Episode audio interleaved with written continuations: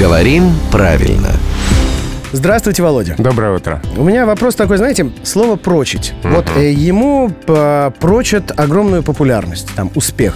Или все-таки лучше пророчат? По сути, в данном контексте, значит, они одно и то же. Есть некоторая разница в значении. Пророчить — это предсказывать. Ну, ему предсказывают большую популярность, да. Успех. А прочить — это заранее предназначать, предположительно определять. И чаще оно встречается в контекстах, ну, может быть, вспомним из русской классики, когда кого-то, мальчика с рождения, прочат там военные, генерал-губернаторы. Да. То есть как бы заранее определяет его судьбу, предположительно. Уже планирует, куда он пойдет дальше. А можно девушку прочить в жены там, тому-то, да? Да. То есть это ее предназначение. Родилась — терпи.